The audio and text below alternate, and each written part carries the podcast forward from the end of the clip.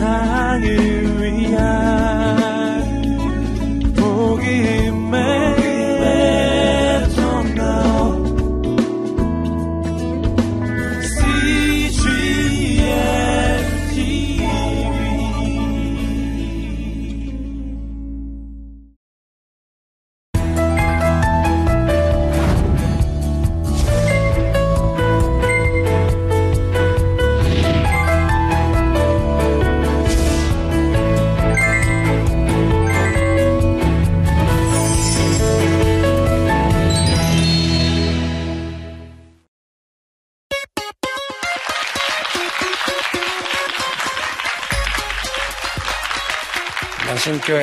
김길 목사라고 합니다. 네, 만나 뵙게 돼서 반갑습니다.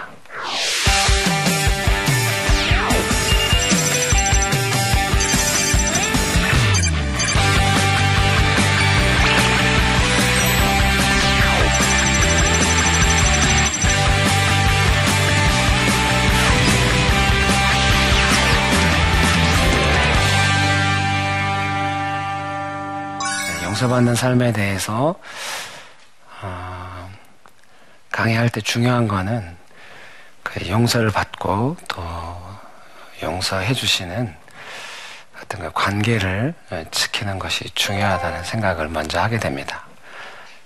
예, 저는 어려서 이렇게 부모님과 함께 살지 못했습니다. 그래서 아버지께서는 좀 일찍 돌아가셨고 좀 정확하게 말하자면 좀 이제 다투시다가 가족들과 다투시다가 이제 자살하셨고 어머니는 이제 다른 분에게 가서 사셨기 때문에 저는 이제 큰 형하고 예, 살게 되었습니다. 그래서 10대에 한 10년 정도를 큰 형하고 살면서 나중에 어머니랑 잠깐 살기는 살았지만 어, 머니와 함께 보낼 시간이 많지 않았습니다. 나중에 예, 제가 나이가 먹어가면서 어머니를 좀 섬기고자 이렇게 했지만은 늘 어머니도 저한테 미안해하고 저도 어머니에 대해서 이렇게 좀 늘 좀 뭐라 뭐라고 해야 될까 좀 아, 기대가 채워지지 않는 면도 있고 또 어머니의 삶이 힘든 것에 대해서 죄송한 마음도 있고 뭐 이런 특별히 어려서 몇 가지 기억이 나는데 이제 중학교 3학년 때 누나랑 엄마랑 같이 있을 수 있는 시간이 있었어요. 잠깐 어디 제가 시, 고등학교 시험 보러 기술학교로 시험 보러 갔다가 예, 떨어졌는데요. 아 예. 그래서 엄마랑 이렇게 누나랑 같이 이렇게 있을 때 제가 아 형님 집에 사는 거 힘들다 이렇게 말했더니 누나가 이제 너 그런 말 하면은 그 집에 못 있는다. 너 그런 말 하지 마라. 그래서 아 그런 걸 좀 깨달았습니다. 나중에 군대 에 가서 이렇게 첫 번째 휴가를 나왔을 때에도 형님 집에 잠깐 갔는데 이제 너 빨리 가라고 그래가지고 휴가가 이제 3일 남았는데 빨리 이렇게 복귀해서 돌아가고 휴가 나올 때 이제 어머님 보고 싶어 전화 드리면 이제 군대에서 밥 많이 주냐 예, 밥 많이 잘 줘요. 그러면. 그럼 거기 있다가 다시 들어가라고. 그래가지고, 좀, 그렇게, 어머니도 저를, 칠남매 중에 막내인데, 아버님이 가정을 책임져 주지 않으니까, 어머니도 힘드시고, 또 막내로서 제가 이제, 제 바로 위에 형하고 여섯 살 터울이 나는데, 저를 돌보기가 많이 힘드셨죠. 제가 나이가 먹어가고 이제 저희 형제들 중에서 어머니한테 매달 돈을 보내드리고 이제 어머니에 대해서 책임감을 많이 느끼는 사람 형제들이 조금씩 있겠지만은 매달 이제 몇십만 원씩 돈을 보내드리고 이렇게 어머니의 삶에 대해서 자주 전화드리고 좀 잘 이러지는 못해요. 그래서 늘 어머님이 이제 제가 돈 보내겠다 월 초에 항상 재정을 보내드리거든요. 항상 어머니 이제 돈 보내지 말라고 어뭐 어, 너 많이 써야지. 예, 돈 보내지 말라고 늘 미안해 하시고 저는 또 그게 감사했습니다. 어머니 괜찮아요. 예, 어머니 위해서 돈 보내는 것이 하나님께서 돈을 더 많이 주시는 예, 은혜를 받게 하는 것 같으니까 걱정하시지 말라고 이렇게 보내드리고 좀 좋았습니다. 어머니 추우실 때 같으면 이제 막 가서 화목난로도 설치해드리고 이렇게 좀 그늘 제 마음 안에는 죄송한 마음이 있습니다.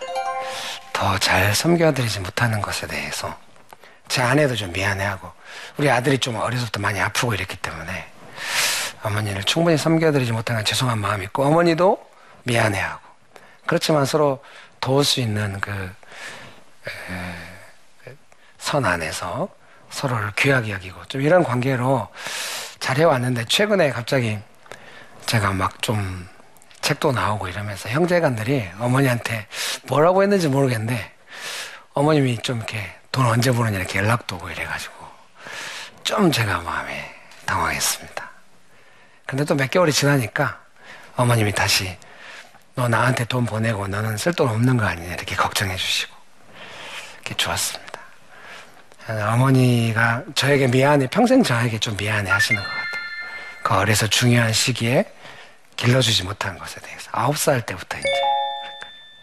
저도 어머니를 충분히 섬겨드리지 못한 것에 대한 죄송한 마음이 좀 있고, 그래서 좀 잘하고 싶고, 이렇게 해온 것 같습니다. 예수님께서 우리를 위하여 십자가에 피 흘려 죽으심으로써 우리의 죄를 용서해 주셨습니다. 그래서 우리가 아, 예수님께서 나의 죄를 용서해 주셨구나. 감사하다. 어, 이런 마음으로 항상 좀 나, 나의 죄인데 예수님께서 대신 피를 흘리신 것에 대해서 좀 이렇게 좀 죄송스럽고 감사하고 어, 어떻게 그 감사를 어떻게 할 수 정말로 갚을 수 없는 그런 은혜를 예수님께 받았다 우리가 알고 있습니다. 항상 예수님을 생각하면은 아 나의 죄를 용서해 주셨구나 그런 감사가 있는 것이죠. 네, 그래서 그런 관계를 예수님과의 관계를 네, 지켜가는 것이 정말 중요하다고 생각합니다. 우리가 처음에 예수님 믿고 예수님의 뜨거운 사랑을 경험했을 때는 다른 것이 없어요. 그냥 아 내 죄가 용서받았구나. 예수님께서 대신 피를 흘리셔서 나를 용서해 주셨구나. 그거 말고는 아, 좀 다른 게 없거든요. 예, 그런데 이제 시간이 지나면은 어, 왜 내가 필요한 걸 안 주냐고 이렇게 관계가 이렇게 요구하듯이 될 수가 있어요. 아 그거는 너무 슬픈 거라고 생각합니다. 나 자신도 너무 슬플 것 같아요. 나를 위해서 피 흘리시고 용서해 주신 것에서 감사했던 내가 동일한 그분에게 예수님께 이제 뭔가 왜 안 주시냐고 이렇게 가는 거는 너무 슬픈 일인 것 같아요. 우리가 아 나의 이러한 관계를 이렇게 변하게 만드는 한마디로 말하면 용서받은 것이 감사했다가 내가 필요한 것을 달라고 하는 것이 관계의 주된 내용으로 바뀌어갈 때 우리 자신 스스로에게 너무 아픈 일입니다. 한마디로 말하면 그렇게 하면 안 되는 것이죠. 예, 예수님께서 우리에게 조건 없는 사랑을 주시고 용서해 주셨기 때문에 우리가 그 나를 용서해 주신 그 내가 용서받은 그런 관계의 내용을 일관성 있게 지켜가는 것이 상당히 중요하다고 생각합니다. 관계가 바뀔 때 오는 관계의 내용, 주된 내용이 바뀔 때 오는 고통이 있거든요. 물론 우리도 우리 자신이 그런 모습이 정말 나답지 않다고 생각할 수도 있고 고통스러울 수 있지만은 예수님께서는 더 많이 고통스럽지 않으실까? 우리가 죄를 용서받았을 때 아, 너무 감사하다고 막 눈물 엄청 흘리잖아요. 예, 눈물 안 흘리는 걸로. 용서해 주셔서 감사하다고 눈물 많이 흘리잖아요. 너무 감사하다고 정말 나한테는 예수님밖에 없다고. 그러다가 어느 날 표정 바뀌면서 왜 안 주냐고 이러면은 이건 너무 아마 예수님 입장에서는 너무 당황스러우시고 힘든 일이 되시지 않을까 그런 생각을 하게 됩니다. 어제도 제가 제 교회 전도사님으로 있는 동생하고 이제 전화 통화를 좀 했거든요. 선교단체 간사할 때 학생이었어요. 나중에는 같이 간사하고 저는 이제 간사를 그만두고 교회 개척하고 이렇게 있다가 예, 그 친구도 이제 나중에 신학대학원 가고 이러면서 제가 저희 교회로 오도록 이야기했는데요. 아, 좀 되게 좋은 친구예요. 좋은 대학 나왔는데요. 예. 좀 유명한 대학 나왔는데 선교단체 간사로 헌신하니까 그좀 아, 저는 대단하다고 생각하죠. 물론 이제 어느 대학 나와서 헌신한 건 다 귀하긴 한데 어려서 이제 부모님이 울산에서 이렇게 미용실 하셔가지고 아들을 서울로 좋은 대학 보냈는데 아들이 자비량으로 사는 선교단체 간사가 된 거예요. 부모님의 심정을 제가 좀 알 수 있거든요. 이 친구 어, 결혼하고 애산 낳고 사는 동안에 정말 훌륭한 사람이고 좋은 사람인데 거기에 맞는 좀 걸맞는 정말 적당하고 좋은 사역의 리더는 되지 못했어요. 그 사이에 몸도 많이 아프고 심장이 많이 아파서 좀 이렇게 고생하고 이랬거든요. 그래서 고향에 내려갔을 때 같이 만나가지고 신학 공부를 한번 해보면 어떠냐 고민하기도 하고 이랬는데 꽤 오랜 시간이 지나서 이제 신학 공부했고요. 몸이 여전히 아프고 여러 가지 이제 함께 아프게 된 거예요. 그래서 되게 낙담해 있을 때 제가 전화한 것 같아요. 너 우리 교회 올래? 오면은 예, 납부금도 도와줄 수 있고 사례도 조금 할 수 있어. 오면은 같이 즐겁게 있으면 좋겠어. 올래? 그랬더니 오겠다고 했는데 또 한 두 달 동안 연락 없었어요. 그래서 그 친구랑 저랑 그런 관계거든요. 연락 되면 되고 안 되면 안 되는 거죠. 한 두 달 기다렸다가 또 계속 하나님께서 마음을 주시는 거예요. 그래서 연락을 했어요. 야 온다면서 왜 안 오냐? 올려면 와라 그랬더니 왔어요. 왔는데 어, 뭐 몇 주 있다가 저한테 문자를 보냈어요. 아, 형님, 오늘 제가 예배에 늦어서 좀 죄송하다고. 저는 그 친구가 아파서 예배에 못올 수도 있다고 늘 생각하거든요. 제가 말했죠. 왜 이런 걸 나한테 문자 보내냐. 너도 하나님께 예배 드리러 오고 나도 하나님께 예배 드리러 가는 건데 네가 나한테 이렇게 문자 보내는 건 좀 아니다. 문자 보내지 마라. 약간 좀 혼란스러워 하더라고요. 그거로도 계속 이제 잘 돕고 네, 저도 헌금하면서 나쁘금도 같이 싸워주고 네, 교회에서 사례도 하고 또 이 친구가 정말 멋지게 사역하는 모습 보고 이렇게 기도하고 있거든요. 그래서 네, 사람들이 몇 명 와서 같이 소그룹도 하게 되고 나중에 교회가 성장하면 이제 사람들이 좀 많이 와가지고 예배를 1부, 2부 예배로 나눴거든요. 그래서 2부 예배 때는 네가 설교하고 또 다른 분도 함 설교하고 나중에 네가 사람들과 함께 모임이 커지면은 분립하고 이러면 좋겠다. 이렇게 이제 이야기를 했는데요. 제가 어제도 이야기한 건 그런 거예요. 너 대학생 때부터 나랑 같이 만났는데 한 십몇 년 되겠죠. 그때부터 지금까지 나는 계속 네가 참 하나님 앞에서 좋은 사람이라서 나는 조건 없이 너를 돕고 너랑 같이 있는 거다. 형이 너를 그렇게 대하는 것 같냐? 그랬더니 그런 것 같대요. 그럼 너도 나를 그렇게 대해주라. 우리 앞으로 어떤 일이 있더라도 우리가 예수님 중심으로 조건 없이 돕는 그런 좋은 관계 외에는 우리 관계 안에 어떤 것이 들어오지 않도록 하자. 그것이 사역이다. 이렇게 이야기를 했어요. 저는 나이가 먹어가면서 점점 점점 더 그런 것에 대해서 좀 본질에 집중하게 된 것인지도 모르겠는데요. 우리가 예수님을 믿고 예수님을 따라갈 때 예수님께서 우리의 죄를 용서해 주시고 어, 대신 십자가에서 피를 흘리시고 우리의 죄를 담당하시고 용서해 주셨다. 거기서 좀 벗어나면 안 될 것 같아요. 예. 우리가 어떻게 죄를 용서받고 거룩하게 되었는가? 그것은 예수님께서 대신 피를 흘리심으로 우리의 죄를 용서해 주심으로 우리가 거룩하게 된 것이니까요. 우리의 신앙생활의 대부분은 계속해서 예수님 앞에 가서 용서를 받는 거죠. 용서를 많이 받는 사람이 좋은 사람이에요. 어떤 사람은 막 처음에 용서받다가 나중에는 왜 내가 용서받을 일을 해야 될까 막 이렇게 생각하는 경향이 있어요. 계속 용서받아야 돼. 어, 사람은 용서받는 존재고 하나님께서는 우리를 용서해 주시는 분이기 때문에요. 한 번 용서받고 그 다음부터는 내 힘으로 거룩하겠다 이런 거는 방향을 잘못 잡은 거예요. 우리는 거룩하지 않아요. 예수님만 거룩하신데 거룩하신 예수님께서 우리에게 거룩함을 부어 주시는 거예요. 그래서 우리 예수님께 잘 붙어 있고 용서를 계속 받을 때만 거룩함을 유지할 수 있어요. 제가 한국 교원대라고 하는 좋은 대학교의 캠퍼스에 이렇게 성교단체 개척하러 갔거든요. 학교를 가다 보면 포도밭들이 있었어요. 포도밭 주인들이 좀 강하신 분들이었던 것 같아요. 편말이 크게 붙어 있었어요. 보지도 마시오.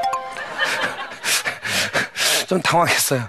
이 만지지 말라는 건 이해가 되는데 보지도 말라는 몰래 몰래 봤어요. 몰래. 네.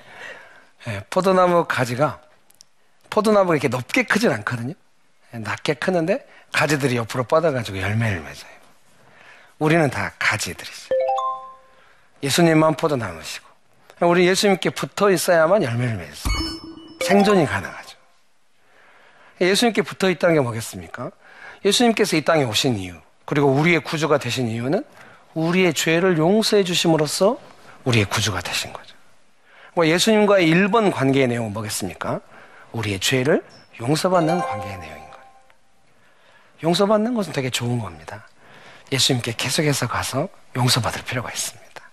어려서 형님 집에 살 때 이제 말 안 들으면 많이 맞았어요. 이렇게. 형님이 상처가 많았어요. 아빠에 대한 상처도 많고, 아빠가 자살하셨기 때문에. 형도 상처가 많았죠. 그래서 말 안 들으면 이제 저를 많이 때리고, 아, 제가 좀 말 잘 안 들었던 것 같아요. 길에 가다가 돌이 있길래 그냥 돌을 그냥 발로 찼거든요.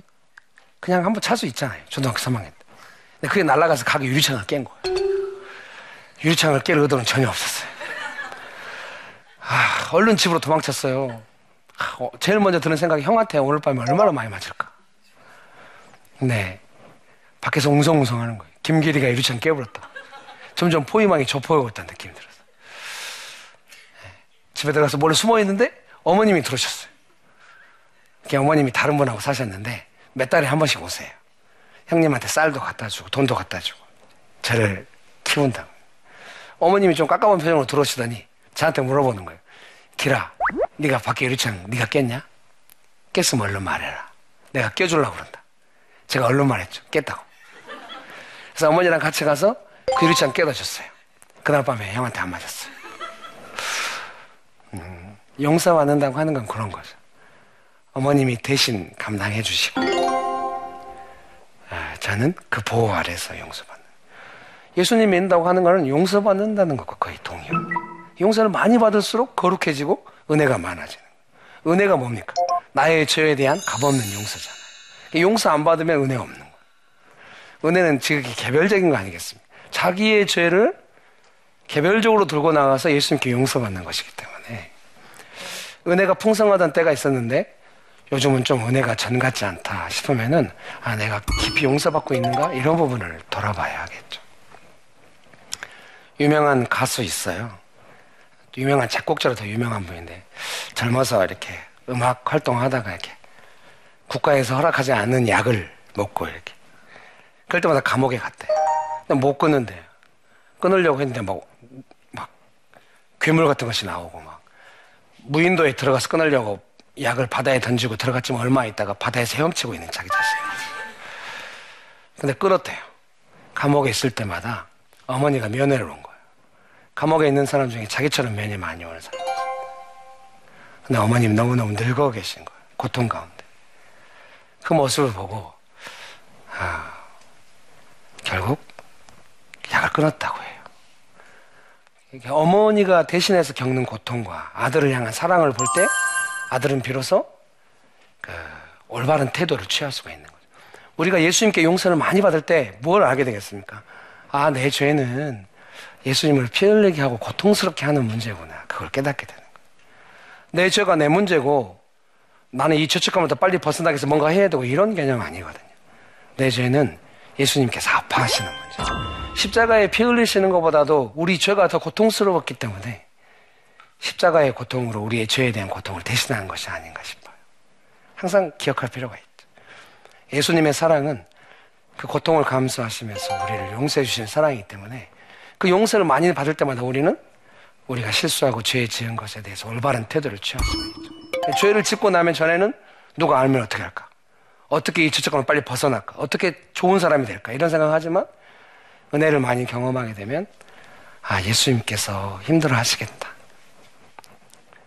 아, 그런 느낌을 갖게 되는 거죠. 사람이 아무리 거룩해도 죄를 즐기는 존재입니다. 근데 예수님의 용서와 사랑을 많이 받으면 그 예수님에 대한 마음을 느끼기 때문에 비로소 죄에 대해서 아, 이건 아니다 싶은 마음이 들게 되는 것이죠. 그래서 용서를 많이 받아야 어느 때까지 용서를 받아야 되겠습니까? 아, 죄 지을 때마다 예수님께서 너무 고통스러워 하시고 내가 용서를 받은 게 많은데 이건 아니다. 그런 마음이 들 때까지 용서 받을 필요가 있겠죠. 그런 은혜가 있게 되시기를 주의 이름으로 축복합니다. 제 안에서도 항상 어려서 좀 이렇게 죄가 있을 때마다 이렇게 막 많이 회개하고 아홉 살 때부터 교회 다녔지만 스물한 살 때 예수님 인격적으로 만난 뒤로는 좀 죄에 대해서 민감해졌습니다. 젊은 날에 음란한 죄 많이 있었습니다. 막 지나가는 여자 쳐다보고 하루 종일 묵상하고 자빠져 있고 전철 타서 예쁜 여자가 있으면 막 주님 저는 이 유혹을 피하기 원합니다. 요셉처럼 피할 거예요. 하고 옆칸으로 옮겨가면 더 많은 예쁜 여자들이 나보고 어떻게 하라는 거야? 막 전철에서 내리고 막. 길 걸어가다 저쪽에서 내가 원하는 스타일의 사람이 오는 것 같다. 막 무단 횡단해서 건너가고. 너무 힘들었습니다. 막 회개하고 의자에다 머리빡 찍고 나를 죽이세요. 한 번도 죽이지 않았습니다. 젊은 날에 막 울고 불고 막 두 시간 동안 막 지칠 만큼 회개하고 나면은 마지막에 제 마음에 아주 따뜻한 마음이 부어주는 기라 나는 나를 사랑한다. 나를 통해서 영광 받고 싶다. 나를 통해서 영광 받고야 말 거다. 그런 은혜가 막 부어지는 거. 항상 그런 격려가 있었기 때문에 아 그렇구나 다시 잘해봐야겠다. 예수님 도와주세요. 그래서 제가 용서를 받을 때마다 점점 점점 더 죄에 관해서 예수님을 의지하는 것이 많이 늘어나게 된 거죠. 사랑을 많이 경험한 거죠. 사랑을 많이 받고 용서를 많이 받아야 죄를 비로소 싫어할 수 있게 돼요. 예수님의 심정을 느끼니까. 그래서 우리를 용서해 준 예수님께 계속해서 가서 우리의 용서를 받고 그 용서받는 관계를 지키는 것이 중요합니다. 어느 순간 내가 필요한 것을 이루겠다는 관계로 바꾸는 것은 좀 위험합니다. 우리가 항상 용서 많이 받고 은혜를 풍성하게 누리면서 예수님께 감사하면서 예수님 의지하는 삶을 살았으면 좋겠습니다.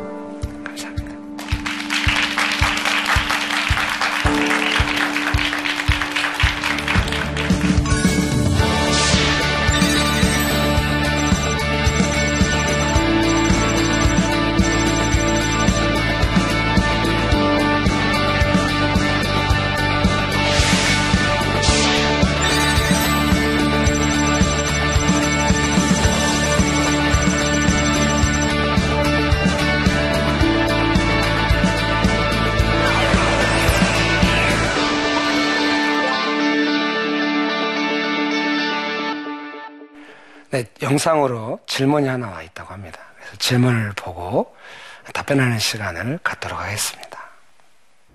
누군가를 용서를 해야 한다는 게 진정 어떤 의미일까요?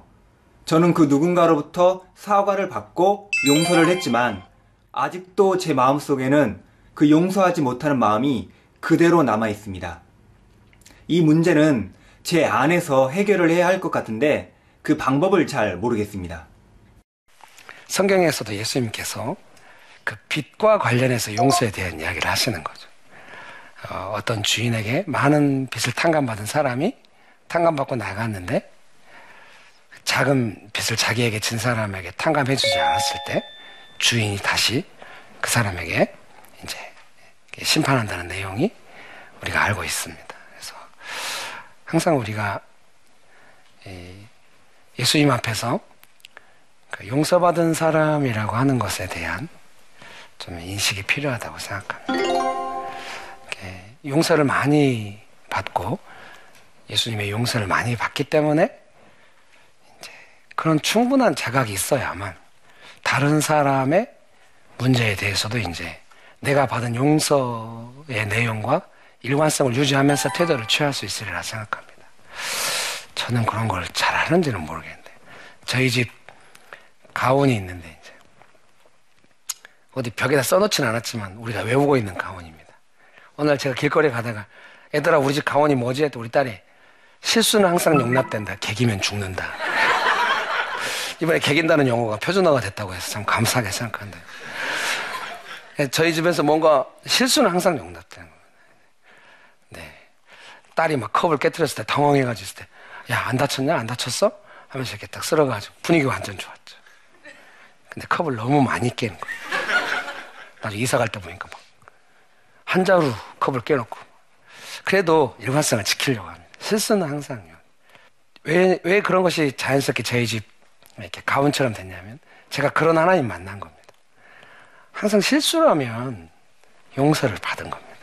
그래서 어떤 다른 사람에 대해서도 우리가 그 사람이 의도적으로 한다고 한다면 좀 복잡해지지만 어쩔 수 없는 실수가 있었다 한다면은 좀 더 쉽게 우리 자신을 돌아본다면은 용서할 수 있지 않을까 그런 생각이 듭니다. 잘 안 되는데 이렇게 답변하니 좀 죄송합니다. 누군가를 용서한다고 할 때 주기도문에도 어, 우리의 죄를 용서받은 것처럼 다른 사람을 용서할 수 있도록 우리가 기도하고 있는 내용을 알고 있습니다. 예, 그런 의미에서라도 또 우리가 용서를 많이 받을 때 예수님께서 우리에게 베풀으신 용서가 우리 안에 가득하다면은 그 조건 없는 용서에 즐거움이 있잖아요. 그런 즐거움을 용납받는다는 즐거움. 가서 용서받을 때 그런 누릴 수 있거든. 그 특권이 우리에게 있다고 생각합니다. 뭐 일부러 하진 않지만은 실수가 있었을 때 항상 용서받을 수 있다고 하는 예수님 믿는 사람이 누릴 수 있는 은혜를 풍성히 누릴 수 있는 삶이 되시기를 주의 이름으로 축복합니다. 감사합니다.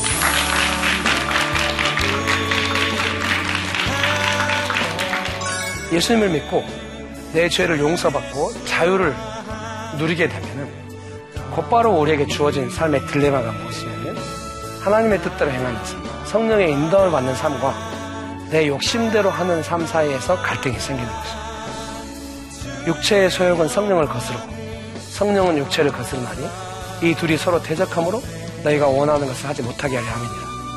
대적한다는 용어는 영어로는 에님이라고 적으로 강력하게 거스를 때도 있는 것입니다. 그런 상황 속에서 우리는 항상 어떤 선택을 하게 되는 것이죠. 하나님의 뜻에 순종을 할 것인가 아니면 내 뜻대로 할 것인가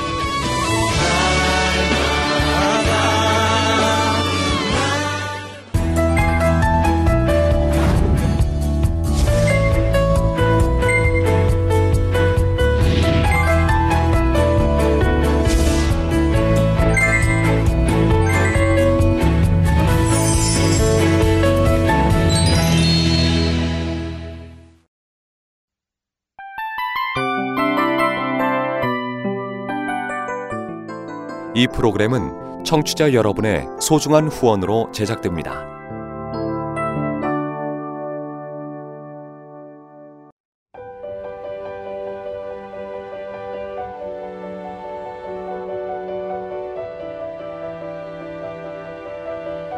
세상에는 수많은 교회들이 있지만 더 깊이 있는 말씀 강해를 찾기 위해 크기로만 교회를 선정하지 않습니다. 보다 좋은 영적 콘텐츠를 더 많이 나누기 위해 방송비를 받지 않습니다. 1년 365일 복음만 전하고 싶어서 우리는 광고를 하지 않습니다. 온누리의 복음을 땅끝까지 CGN TV와 함께 땅끝 성교사가 되주세요